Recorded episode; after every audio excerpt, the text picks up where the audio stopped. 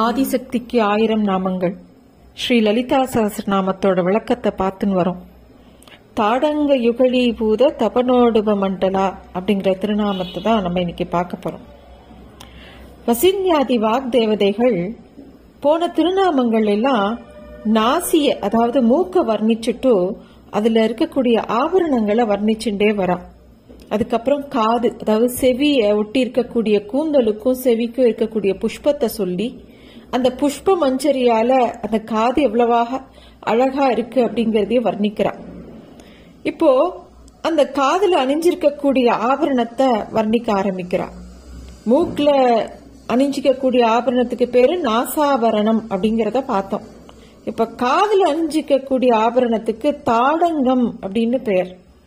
இந்த தாடகங்கிற வார்த்தை வந்து சமஸ்கிருதத்துல தாள விருட்சம் அப்படிங்கிற வார்த்தையிலேருந்து வந்திருக்கு. தாள விருட்சம்னா பணமரத்தை தான் அது குறிக்கிறது. பெண்கள் காதில் அணியக்கூடிய தோடு வந்து அந்த தாடங்கம் ஆரம்ப காலத்தில் பண ஓலையிலிருந்து செஞ்சு அணி அணிவிச்சுட்டு இருந்திருக்காங்க இன்றைக்கும் அதோட தொடர்ச்சியாக தான் நம்ம கருகமணி காதோலை அப்படின்னா அந்த காதில் அணியிற தோடுக்கு பல பேர்கள் உண்டு. அம்பிகையோட வழிபாட்டில் அதுவும் குலதெய்வ வழிபாட்டில் அந்த காதோலை கருகமணிக்கு ரொம்ப முக்கியத்துவம் உண்டு. சின்ன கிராம கோவில்களில் அந்த தே- சின்ன சின்ன தேவதா கோவில்கள்லேருந்து ஆரம்பித்து பெரிய அம்பாள் கோவில் வரைக்கும் இந்த காதோலை கருகமணி வச்சு வழிபடுறதுங்கிறது ரொம்ப பிரசித்தமாக இருக்குது அதுக்கப்புறமா இதில் தங்கத்தை கொண்டு வந்து அதை தாடங்கமாக மாற்றினான் இந்த தாடங்கத்தை தான் அம்பிகை தன்னோட காதில் அணிஞ்சிட்டு இருக்கா.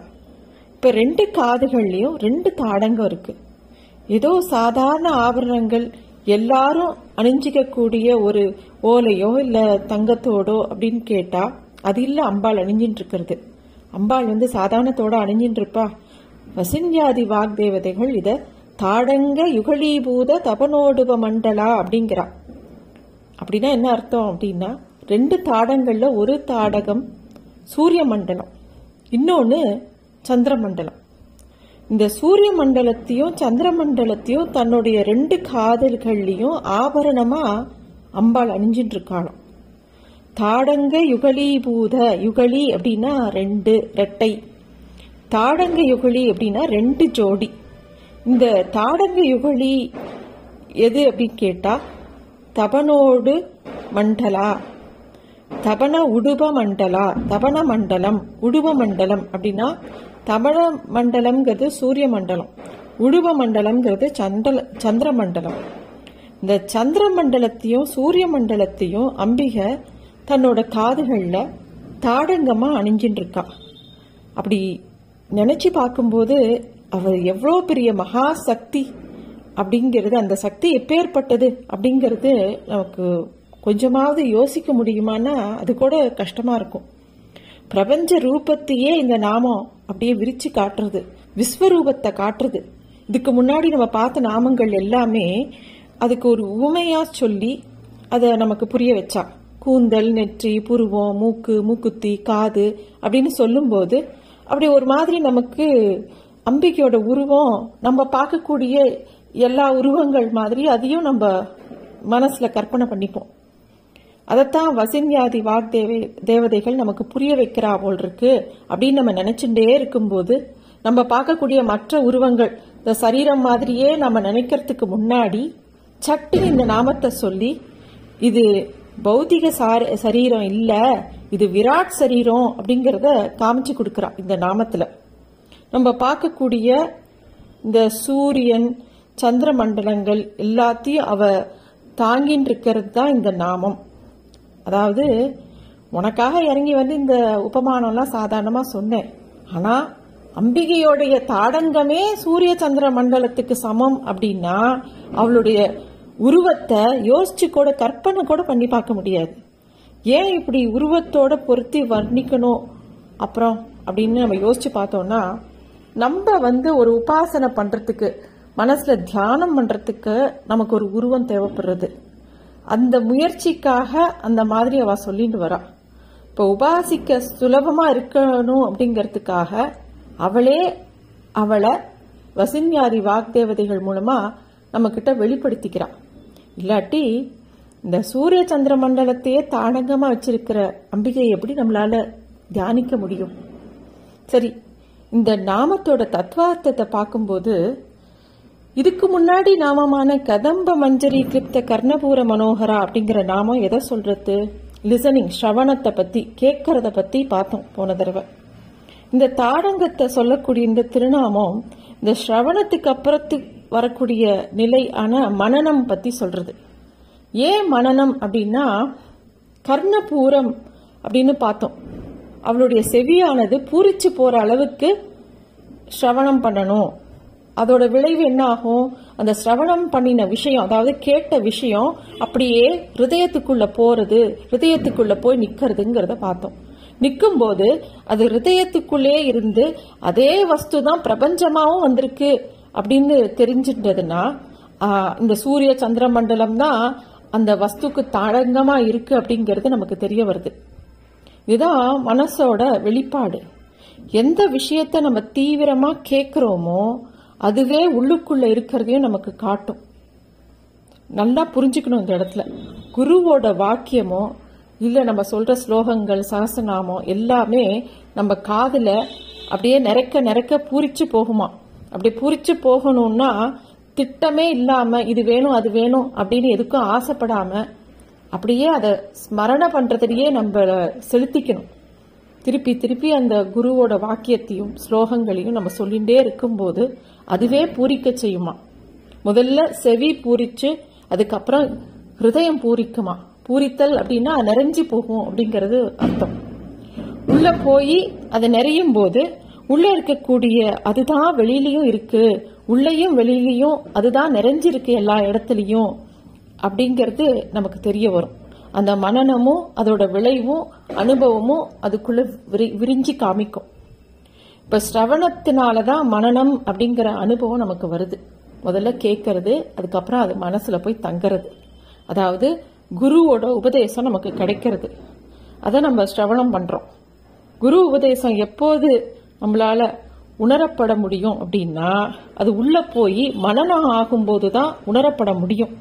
மனசுக்குள்ள போகும்போது உள்ளேயும் வெளியில இருக்கக்கூடியது அதே ஒரு வஸ்துவோட விரிவு அதாவது விராட் ரூபம் அப்படிங்கிற அனுபவம் நமக்கு கிடைக்கும். இதுக்கு முன்னாடி ஸ்ரவணம் அப்படிங்கிறது பிசிக்கல் லெவல்ல நடந்திருக்கு. அதுக்கு அடுத்தது மென்டல் லெவலுக்கு போறது இல்லையா? அதுதான் மனநம். அப்போ இங்க தபனோடுவ மண்டலா அப்படிங்கும்போது சூரியனும் சந்திரனும் சந்திரன்கிறது மனசு. அந்த மனசை சிந்திக்க வைக்கக்கூடிய சக்தியா இருக்க இருக்கிறது எது அப்படின்னு பார்த்தா சூரியன். ஆத்மா. ஏன்னா சந்திரனுக்கு ஒளி கொடுக்கறதே அந்த சூரியன் தானே. அப்போ மனசு அப்படிங்கிறது செயல்படணும்னா அதுக்கு ஆத்மா தான் அதுக்கு சக்தி கொடுக்கறது. செயல்களை தாண்டி இருக்கக்கூடியது தான் அந்த ஆத்மா. அப்போ இந்த செயல்பாட்டோட இருக்கக்கூடியது எதுனா மனசு. இந்த ரெண்டையும் இணைச்சு வைக்கிறது யாரு? அம்பிகை. அம்பிகையோட காதில் தான் இந்த சூரியனும் சந்திரனும் இருக்கு தோடா இருக்கு. இது ரெண்டுமே அவ மூலமாக தான் இணைக்கப்படுறது. அவ இல்லாட்டி இந்த இணைவே இருக்காது. ஆத்மாங்கிற சூரியனையும் மனசுங்கிற சந்திரனையும் அம்பாள் தான் இணைக்க முடியும். அவ தான் தாடங்கமாக வச்சுட்டு இருக்கா இப்போ நம்ம வந்து நம்மளோட அகங்காரத்தையும் நம் நம்மளை நம்மளை பத்தி நினைச்சுக்கிறோம் இல்லையா? எவ்வளவு பெருசா பிரம்மாண்டமா நினைச்சுட்டு இருக்கோம். மெதுவா இந்த நாமங்களோட பொருள்கள்லாம் ஆழமா நம்ம உணர்ந்து கேட்க கேட்க பொறுமையா கேட்க கேட்க அதுவே நமக்குள்ள ஒரு பெரிய மாற்றத்தை உண்டு பண்ணும். இப்ப இந்த திருநாமத்தை நமக்கு காட்டி கொடுக்கிற கோவில் என்ன அப்படின்னு பார்த்தோம்னா திருவானக்காவல். இந்த திருவானக்காவல் திருச்சியில் இருக்கக்கூடிய திருவானக்காவல் தான் இந்த திருநாமத்துக்கு உண்டான கோவில். ஆதிசங்கரர் அகிலாண்டேஸ்வரி உக்கிரமாக இருந்ததுனால அம்பாளோட செவிகளில் ரெண்டு தாடகங்களை அணிவிச்சார். அதனால நேரடியாக இந்த நாமத்துக்கு உண்டான கோவில் இதுவே அமையறது. யானை பூ- பூஜை பண்ணினதுனால இதுக்கு யானைக்கால் அப்படின்னு ஒரு திருநாமம் இந்த கோவிலுக்கு. அம்பிகை ஈசன் கிட்ட உபதேசம் பெற்ற ஸ்தலங்கிறதுனால உப- உபதேச ஸ்தலம்னு சொல்லுவா. ஜம்பு முனிவர் வழிபட்டதுனால சம்புவனம் ஜம்புகேஸ்வரம் ஜம்புவீஸ்வரம் அப்படிங்கலாமோ இந்த திருத்தலம் அழைக்கப்படுறது. காஞ்சி பெரியவர் அகிலாண்டேஸ்வரிக்கு ஆதிசங்கர பகவத் பாதால் உருவாக்கி பிரதிஷ்டை பண்ணின சிவசக்கரம் ஸ்ரீசக்கரம் மாதிரி ரெண்டு தாடங்களையும் புதுப்பிச்சு அம்பிகைக்கு அணிவிச்சு மகிழ் ரொம்ப மகிழ்ந்தார் மூன்றாவது பிரகாரத்துல இந்த கோவில்ல பிரம்மா விஷ்ணு சிவன் மூணு பேரும் ஒருங்கிணைந்த ஏகபாத மூர்த்தி சிற்பத்தை நம்ம தரிசனம் பண்ணலாம். ஜம்புகேஸ்வரர் சன்னதிக்கு பக்கத்துல இருக்கக்கூடிய விஸ்வரூப மகாலட்சுமியும் ரெண்டு தேவியருடைய சந்திரனையும் ரெண்டு நந்தி தேவர்களையும் நம்ம தரிசனம் பண்ணலாம். இங்க வந்து நாவல் மரம்தான் ஸ்தல விரட்சம். பிரசன்ன விநாயகர் சன்னதி அங்க வந்து அகிலாண்டேஸ்வரி சன்னதிக்கு முன்னாடி இருக்கும். அந்த சன்னதியே ஓம் வடிவில் அமைக்கப்பட்டிருக்கும். இந்த சன்னதியை தினம் பன்னெண்டு முறை நாற்பத்தெட்டு நாட்கள் வலம் வந்தா என்னெல்லாம் வேணுமோ எல்லாம் கிடைக்கும். செல்வம் செழிக்கும். இங்கே அகிலாண்டேஸ்வரி அம்பாள் வந்து காலம்பர லக்ஷ்மியாக உச்சி காலத்தில் பார்வதியாக சாயந்தரம் மாலையில் சரஸ்வதியாக இருக்கிறதுனால அம்பிகைக்கு மூணு விதமான வண்ண உடை அலங்காரங்கள் இங்கே மூணு வேளையும் சாத்தப்படும். ஐம்பத்தோரு சக்தி பீடங்களில் தண்டநாத பீடம் அப்படிங்கிற வாராகி பீடமா இந்த பீடம் இருக்கு. பௌர்ணமி தோறும் அகிலாண்டேஸ்வரி சன்னதியில இருக்கக்கூடிய மகாமேருக்கு நவாவர்ண பூஜை நடக்கும்.